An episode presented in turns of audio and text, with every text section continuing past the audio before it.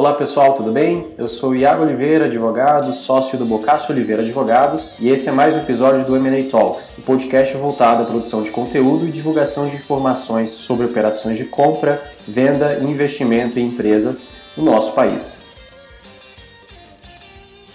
Pessoal, muito boa tarde a todos que estão ouvindo aí o podcast do M&A Talks. A gente tem a honra de estar gravando aqui o episódio número 25 e a gente tem mais uma vez aí a oportunidade de ter um convidado, o Bruno Calói, que é Head de M&A da Stefanini Group. E aqui uma característica bem interessante desse episódio, e de antemão queria agradecer ao Bruno por estar nos oportunizando e conversar sobre esse tópico. A gente tem aqui algumas questões legais aqui para conversar com o Bruno. Se refere primeiro aí à oportunidade de ter uma empresa de tecnologia, uma empresa importante aqui do Brasil, que tem dentro da sua estrutura uma área de M&A, né? Então isso é bem interessante de se falar. E também uma empresa aí que vem seu histórico aí crescendo e realizando aquisições, seja dentro do Brasil, seja fora do Brasil. Então, Bruno, muito obrigado por ter topado o convite aqui para conversar com a gente aqui no nosso episódio número 25 do M&A Talks. E eu queria que a gente iniciasse esse papo, como de costume aqui, com uma pequena apresentação tua. Então, se você puder nos contar um pouco do qual que é a tua formação, como que você iniciou na área de M&A até chegar no Stefanini Group, seria bem legal para os convidados iniciarem conhecendo um pouco do convidado. Bom, obrigado, Iago. Um prazer aí, obrigado pela oportunidade. Tenho acompanhado aí os podcasts, muito bacana. Bom, eu sou formado em administração de empresas pelo Mackenzie. Iniciei minha carreira na Deloitte, em auditoria, e tive uma passagem pela Natura, na área de relações com investidores. E na sequência, onde eu passei grande parte aí da minha trajetória, foi no setor imobiliário.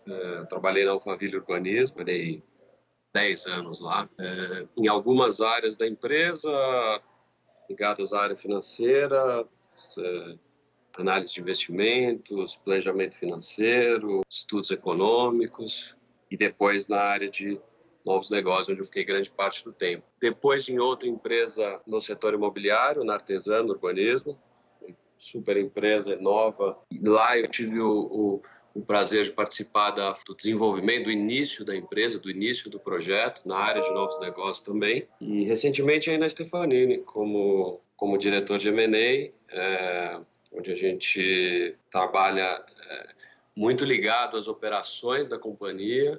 A gente vai falar um pouco de Stefanini, da estrutura e onde a gente consegue contribuir, mas é uma empresa fantástica, com 35 anos de história e que é uma multinacional brasileira, né? Ela tem presença em todos os cantos do mundo aí. Então, uma empresa fantástica. A gente fala um pouco aí. Excelente. Acho que esse segundo ponto seria bem interessante, né, Bruno? A Stefanini, quando a gente fala de Stefanini, a gente está falando de uma empresa que está relacionada à área de tecnologia aqui no nosso país, e que nasce ali no fim dos anos 80, né? Então, é bem interessante isso. E quando a gente vê o histórico da Stefanini, se você puder nos contar um pouco do que faz a Stefanini, como que funciona um pouco esse histórico, né? Mas pelo que eu sei, você pode nos contar, é uma empresa que realmente se espalhou aí pelo mundo, abriu filial em vários países e cresceu a partir de aquisições, né? Então, assim, o que faz a Stefanini? Como é que aconteceu esse crescimento? Uma empresa nacional de tecnologia que já está há tanto tempo no mercado, né? A Stefanini eu vou falar um pouco de história, de modelo de gestão e também do histórico aí de aquisições e onde a nossa área atuou. Então, como você falou, é uma multinacional brasileira. A gente define, tem alguns rankings, né, para definir o que é uma multinacional, considerada uma multinacional com presença relevante no exterior. A Stefanini, ela tem uma receita de 5 bilhões de reais, com mais de 50% proveniente de suas atividades fora do Brasil. Então, ela tem realmente presença em vários países. Nos Estados Unidos, né? Então, como que a empresa se organiza? Stefanini, como provedor de serviços de TI, ela se organiza em 4 regiões. Ela tem Estados Unidos, tem um headquarter, um CEO, uma operação lá nos Estados Unidos, que veio proveniente de uma aquisição em 2010, uma grande aquisição, que é a Tech Team, na época. Tem um escritório grande na Europa também, na Romênia, em Bucareste. Isso atende Europa e África, né? Estados Unidos, Ásia-Pacífico. Então, essa forma que é organizada, que são organizadas essas duas atividades no exterior. E também uma empresa com uma relativa autonomia a sua gestão, que é a Latam, em Buenos Aires, com delivery, né? Delivery, que a gente chama a força de trabalho, né? Dividida entre Argentina e México. Finalmente, no Brasil, tem uma empresa de 13 mil funcionários no Brasil, que atende praticamente todas as áreas de tecnologia aqui no Brasil. Fora essas 4 regiões que eu falei, que a gente chama de Stefanini, a gente tem as Ventures também, né? Que aí é onde o M&A atua mais fortemente, né? Então, as Ventures são as empresas digitais do grupo, as novas empresas, grande parte delas provenientes de aquisições, e que a gente divide aqui em 6 grandes grupos por oferta.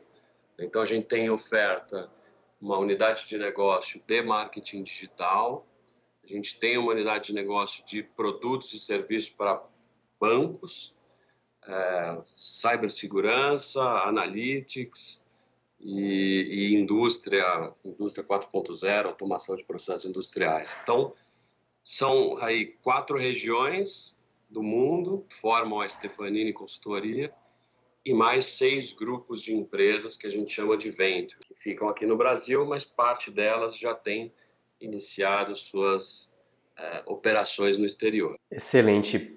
Antes da gente adentrar um pouco nos aspectos mais específicos, me parece que aquisições para a Stefanini tem um papel bem relevante, né? Seja abertura de mercado nesses novos segmentos que você nos traz e também internacionalização, né? Então a gente sempre fala aqui como é importante pensar em M&A de uma forma estratégica para o crescimento da empresa, seja a partir da venda, seja a partir de uma estruturação de buy-side, né? Então, a nosso ver aqui, pelo que você está nos contando nessa introdução, M&A, história de crescimento da Stefanini, seja a partir de internacionalização, seja a partir de criação de novos braços, tem total ligação, né? Em total, ligação com o negócio. Aí o setor tem algumas características, né? O setor de tecnologia, por óbvio, ele tem muitas inovações e novas tecnologias, novas metodologias, novos negócios, assim. Então, as empresas, as grandes empresas, têm sempre que atualizar o seu portfólio, a sua oferta de produtos e serviços com essas novas com esses novos entrantes. E uma segunda característica é que é um setor muito pulverizado, que possibilita também o setor de tecnologia ser sempre o líder em rankings aí de fusões e aquisições, em número de deals, em volume. Então, ele é um setor onde as gigantes do setor, IBM, Oracle, e a gente pode trazer também as Big Techs como parte do setor de tecnologia, elas têm um market share aí relativamente baixo comparado com outros setores. Então, isso faz com que a todo momento haja negócios, né? Haja consolidação de mercados, haja startups surgindo com novas ofertas e essas empresas são sempre alvos das áreas de M&A.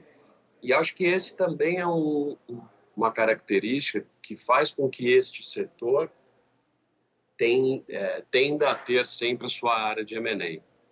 Então, outros setores, trabalhei em alguns, aí, setor de cosméticos, né, higiene pessoal, lá na Natura, setor imobiliário, esses setores, normalmente as grandes empresas, elas não têm uma área de M&A, né, de compra de empresa, tem as suas áreas de novos negócios, porque saem poucos negócios, né? Os players relevantes nesses setores, eles são conhecidos e, às vezes, um compra o outro, né? Resumindo, é isso.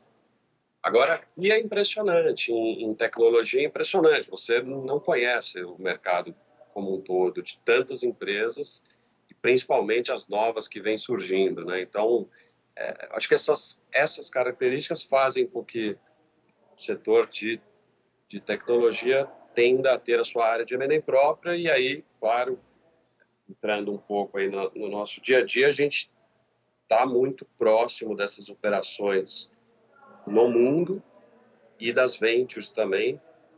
Se for ver, a gente atua aqui no corporativo, na estrutura do CFO Global, e essa estrutura corporativa atende a estratégia inorgânica de 10 diferentes CEOs, né? São 4 CEOs da Stefanini, mais os 6 das 6 ventures, né? Então, são 10 CEOs, 10 negócios diferentes, e a gente tem que estar muito próximo da operação. E, no fim, a gente está sempre discutindo a estratégia e discutindo com eles como é que a gente pode agregar e suprir aí diferentes tecnologias, diferentes empresas e capacidades que hoje a gente não tem no grupo. Excelente. Então, a área de M&A da Stefanini, ela cuida não só da empresa mãe, digamos assim, mas de todas essas verticais, pensando em novas oportunidades de negócios de M&A para todas as verticais, né? Exatamente. Show. É isso. Então, a gente faz em um dia, assim, a gente tem desde reunião com empresa de cybersecurity, de pós-fundo, para homenageá-los aí, até empresa, setor bancário, software bancário em Londres, que está expandindo na Europa. Então, é realmente uma oferta bem ampla, uma empresa grande, uma empresa muito interessante aqui da Stefanini. A gente não tem um dado assim que diga qual é a maior empresa de tecnologia do Brasil, né, em determinado setor. Claro que por setores aí a gente sabe que tem as gigantes aí, a TOTVS no seu setor, mas arrisco a dizer que a oferta da Stefanini, dentro do setor de tecnologia, é a mais ampla dentre as grandes empresas do Brasil. E Bruno, além desse aspecto assim, né, que se a gente está falando de empresas de tecnologia, a gente está falando de um volume de transação de M&A que tende a ser superior às outras áreas. E também, nem operação em si, mas novas oportunidades, a necessidade de estar ligado em o que está acontecendo no mercado, né? E aí a gente também tem um cenário em que a empresa ela tem como alternativa à contratação de uma boutique de M&A, um apoio externo de uma assessoria de M&A, ou no caso da Stefanini, no caso que a gente está falando aqui de uma empresa de tecnologia que prefere internalizar. O que você acha que é o fator decisivo, né? Você já contou um pouco a gente tem um aspecto de volume de transação e de oportunidade de mudança de mercado que faz com que a empresa decida por internalizar uma estrutura. Além disso, né, eu vejo muitos... a visão geral que eu tenho quando eu tenho uma área de M&A dentro da minha empresa, eu tenho uma área de M&A que tem um único cliente. Então, o Bruno está ali totalmente o dia inteiro pensando em novas oportunidades de negócios para a Stefanini, né? Então, assim, é um pouco essa história de... A empresa vai ter realmente um fornecedor, um prestador de serviço exclusivo para ela, para pensar em M&A, né? E aí, tem uma série de questões relacionadas a isso, né? Eu estou ali numa pessoa que não está vendo várias oportunidades para vários players, né? É um pouco essa história? Sim, são duas coisas, né? Eu acho que a primeira é a proximidade da operação. Então, alguém que está aqui dentro, ele está conversando com a operação toda hora, está próximo das áreas de negócio, da oferta da empresa e do que a empresa tem de demanda para novos M&As ou novos negócios. Então, eu acho que ter uma área de M&A, você deixa a assertividade e a busca por empresas com muito mais fit aí, com que a operação precisa. Acho que o segundo ponto é uma continha aí que o controlador sempre faz, que é contratar aí uma boutique e tem lá os seus fees, e o volume projetado por ano, por deal, aí é X e a área custa tanto, tende em um setor em ebulição, tende a fazer sentido em qualidade, primeiro ponto, né? E o segundo ponto também me parece mais eficiente também. Então, como eu falei, né, outros setores aí, a gente tem diversos exemplos de grandes deals que já surgiram e que haviam buy side de um lado e sell side do outro, que provavelmente aquela empresa fez uma grande aquisição, né? Então, a gente falou da Natura comprou a Avon, comprou a Body Shop, então, mas foram aquisições pontuais, que não fazia parte da estratégia da companhia ter aquisições em série. Ela foi lá, viu uma oportunidade, consolidou, comprou um concorrente, aí você tem lá os seus assessores, contrata os seus assessores que te ajudam na modelagem, na negociação, parte financeira, jurídica, contábil, due diligence, todos aqueles processos que a gente conhece, e aquilo não é um processo. Aqui no setor da Stefanini e na nossa empresa, M&A é um processo, uma atividade constante. Então, a gente tem sempre que trazer novos negócios, novas empresas, está sempre discutindo a estratégia com os gestores. Então, esses fatores me parecem que em determinados setores, em determinadas empresas, fazem mais sentido e em outras não. Uhum, show de bola. Outra questão que eu queria tratar contigo, né? A gente está aqui falando de uma área de M&A internalizada na empresa que é eminentemente buy-side. Então, quando a gente fala do buy-side, né, muitas pessoas pensam assim, bom, buy-side de um lado, sell-side do outro, buy-side tem capital, tem dinheiro, então o desafio dele ali é localizar a empresa e a empresa que se vire para realmente achar uma proposta e comprovar para o buy-side que ela vale aquilo e vai receber o dinheiro. Mas a premissa parece ser que o buy-side tem uma posição ali confortável por estar capitalizado e ser quem vai dar as cartas. No setor de tecnologia, tem umas características próprias que, de vez em quando, não é bem assim, né? Então, assim, você pode nos contar um pouco do que é de desafio, o que você vê de desafio por ser buy-side, por estar posicionado nessa área, né? Enfim, nesse lado da mesa, que seria interessante aí contar para os nossos ouvintes? Claro. 90% dos negócios que eu fiz foi aquisições, né? Uhum. Buy-side. Mas já tive algumas experiências em sell-side. Acho que a própria atividade de relações com investidores, você fala com o mercado de capitais, você tende a ser um sell-side também da sua empresa. Uhum. Mas a minha opinião é que o buy-side é mais difícil, né, do que o vendedor. Eu acho que você, quando faz um negócio, quando você compra uma empresa, você tem uma certeza só, né? Que você pagou mais caro que a segunda oferta, ou que você era o único interessado, né? Uhum. É mais difícil ainda. Enquanto que o vendedor, ele sabe bem quais são as suas possibilidades, as suas ofertas, e toma a decisão ali. Acho que é uma decisão um pouco mais fácil de ser tomada.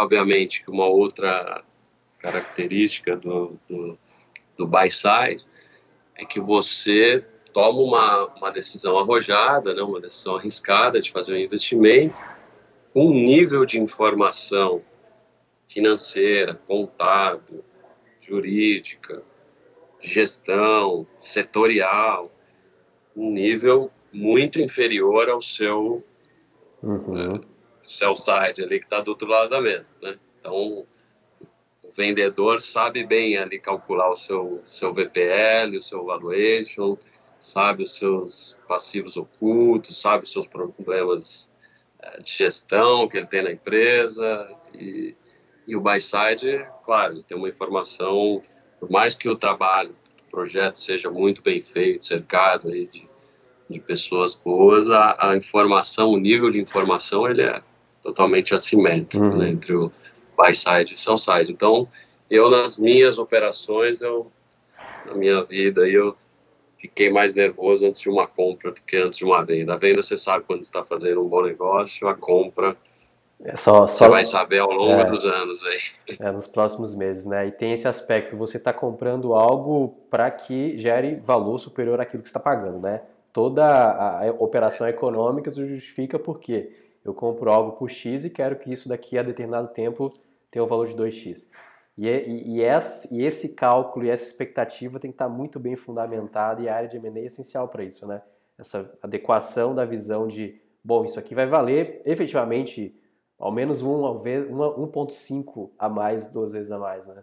Exatamente. E eu acho que muito do nosso trabalho, estava ouvindo outro dia aqui o Pedro da Stone, né, da Stone Capital, que fez aqui o podcast também, falou que o M&A é uma soma aqui das áreas jurídica e financeira, né? Acho que eu complementaria com outros skills aí também, né? Acho que o M&A é um pouco de comunicação também, porque você vai ser sócio, você está comprando, no nosso modelo pelo menos, você está comprando alguém que tem que comprar a sua ideia também, que tem que comprar a sua empresa, um fundador que vai ficar sendo seu sócio, vai continuar conduzindo os negócios.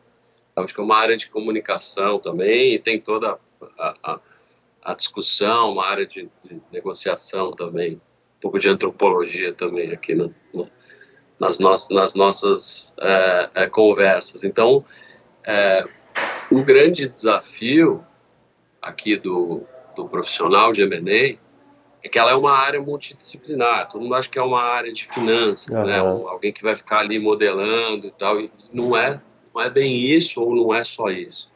Grande parte do meu tempo é, claro, fazendo conta, mas você tem diversos outros processos e skills aí que o profissional de M&A tem que formar. Acho que eu diria o principal deles é uma área muito empreendedora. É uma área que você tem que sair um pouco, por mais que a gente diga aqui que tem todo aquele processo de M&A, né, desde o screening de quem são os seus targets até o approach no buy side, no sell side, depois a negociação, depois o contrato, mas ela é uma área muito empreendedora. Você tem que, a gente falou um pouco de estar próximo da operação, então você tem que discutir o negócio com os gestores, tem que saber quais são as carências, as suas deficiências, você tem que ir atrás das pessoas certas, formar uma rede de contatos que, para ser visto aí como um potencial comprador, os americanos, a gente discute, eles têm um termo que é serial buyer, né? Eles destacam lá no mailing deles algumas empresas que são serial buyers, né? Que são os caras que eles vão oferecer primeiro quando surge uma oportunidade em determinado setor. Então, o empreendedorismo é muito importante assim, nessa área. E além do empreendedorismo, eu acho que você tem uma característica do profissional, daqueles lemas de RH, assim, que geralmente tem na parede, que é o sentimento de dono. Isso é muito importante aqui na área de M&A. Você está ali na mesa de negociação, no front ali da empresa, claro, com todas as suas diretrizes, travas e validações e tudo mais que exige uma grande empresa, mas você está ali negociando sempre altos valores, cláusulas muito importantes, cláusulas que vão perdurar aí pela relação de muitos anos entre dois acionistas. Então, é muito importante você ter como esse negócio, como um negócio que você vai gerir, como um negócio que está saindo do seu bolso. Então, é muito importante esse sentimento de dono aqui para o profissional dessa área. Excelente. Acho que você tocou em alguns pontos aí para a gente desenvolver para o nosso final aqui, que eu acho que são interessantes, né? O buy side também, ele tem um aspecto de venda, porque ele tem que convencer o mercado de que, primeiro, ele tem capacidade de pagamento, ele tem capacidade de gestão de manter a empresa viva. Se a gente está falando de uma operação de compra parcial, de que eu tenho capacidade de ser um bom sócio, ser um bom acionista junto com o fundador. E aí tem um aspecto que eu acho que é bem interessante, que a gente já teve a oportunidade de falar na nossa conversa prévia, que é essa parte da aquisição internacional, né? A Stefanini é uma empresa grande aqui do nosso país, que é uma multinacional, que adquire empresas lá fora. E assim, como que é a posição do buy side aí quando chega lá fora? E bom, eu sou a Stefanini, eu tenho capacidade, tenho interesse em adquirir sua empresa. Qual que é a visão do mercado lá fora nessa situação? Muito bom. Depende do local, depende da sua presença, e do negócio específico. Mas é uma dificuldade a mais. Claro que nos Estados Unidos é ainda mais difícil, na Europa também muito difícil, em Latam difícil, mas você consegue ter uma força aí do país e da marca um pouco maior, mas é o que é, né? Então você tem que tomar algumas alguns cuidados, se posicionar e estar à frente do processo, muito próximo da operação, para minimizar aí o seu risco de insucesso por ser uma companhia brasileira. Então, por isso que eu falei também da comunicação, o papel aqui nesses deals internacionais, tanto na prospecção, a gente faz muito isso, prospecção, conversar com os bancos lá fora, para se apresentar, contar um pouco da nossa oferta, como, de fato, na negociação. A gente tem algumas, e aí cada um vai ter o seu driver de valor, aí seus diferenciais para apresentar para os candidatos, né? A Stefanini tem alguns diferenciais. Então, nós somos, isso para o Buyside é um modelo muito vencedor. O Marco Stefanini, que é o nosso chairman, aí, o controlador, acionista da empresa, ele está muito próximo da operação. Isso faz com que o nosso processo decisório seja muito rápido, tanto em M&A como na operação, como na Stefanini. Então, quando você está tratando de um deal internacional, esse é um diferencial de valor grande. Então, temos uma figura de um controlador bem definido, próximo da operação, atuante, e inclusive atuante nas operações internacionais, talvez até mais do que no Brasil, e isso é um super diferencial nosso. Outro diferencial da Stefanini é que as regiões têm muita autonomia. Então, muitas porque vieram de aquisições, então a empresa já naturalmente nasceu com a sua presença, o seu management, o seu back-office local, não foi uma expansão da Stefanini, não é aquele modelo de multinacional que é cheio de travas aí da matriz, né, vamos dizer assim. As regiões têm muita autonomia e isso faz com que o novo, né, o target, aí, o novo sócio, ele tenha uma presença local já muito forte com independência e uma tomada de decisão também muito rápida. Então, a gente tem esses diferenciais de valores aqui, como uma multinacional, a gente brinca que ela é uma empresa multinacional, com 30 mil funcionários, grande, mas também uma empresa pequena, onde o corpo diretivo aí está super junto do dono, e isso faz com que o fundador tenha alguns atrativos. Diferente de outras empresas, que o seu modelo de negócio é adquirir, traz o time principalmente para dentro, os clientes e o time, tira a marca e o cara passa a ser um grande gerentão ali dessa nova multinacional que foi adquirida. A gente tem um modelo diferente. Então, cada um vai colocar aí os sua proposta de valor, seus diferenciais, esses são alguns dos nossos. E outra, aí, isso quando é um deal de uma tese de crescimento e que o sócio vai ficar. Tem alguns que é valores só, né? Então, a gente já fez algumas,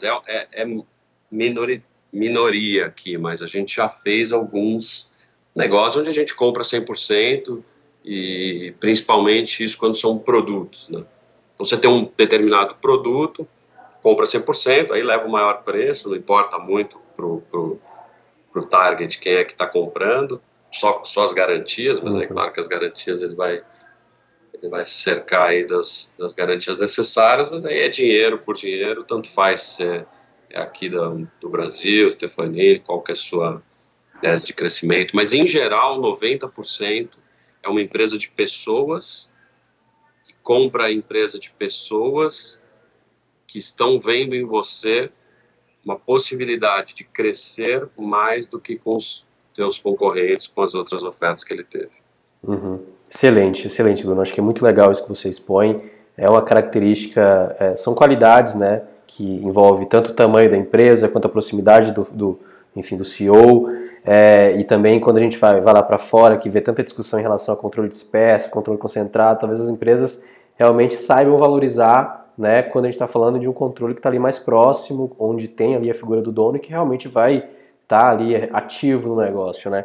Então, super interessante. Eu acho que o episódio assim, foi ótimo para que todo mundo possa conhecer Seja a Stefanini, realmente assim, é muito legal saber do tamanho da empresa como a Stefanini, que é brasileira e que tem todo esse processo, né, fruto de aquisições, de expansão, de nova visão de mercado, e também, né, essa área de M&A que tem total relação com o crescimento e importância da empresa. Então, Bruno, obrigado por ter dedicado aí esses 30 minutos para conversar com a gente aqui no episódio número 25. Tá aberto sempre aí para vocês quando quiserem, e, né, e para também todos os ouvintes que tiverem interesse em contatar o Bruno também. E queria deixar aí uns minutos finais aí para a tua despedida, aí, enfim, mas agradecendo novamente aí por toda a disposição aí para ajudar aqui o podcast. Tá bom, não, super obrigado, foi um prazer aí. A gente também fica à disposição para voltar, aprofundar alguns temas aí que possam surgir. Bem legal a iniciativa de vocês. Aos ouvintes aí também podem me chamar aí no LinkedIn, a gente bate um papo. Super obrigado e parabéns de novo aí pela iniciativa.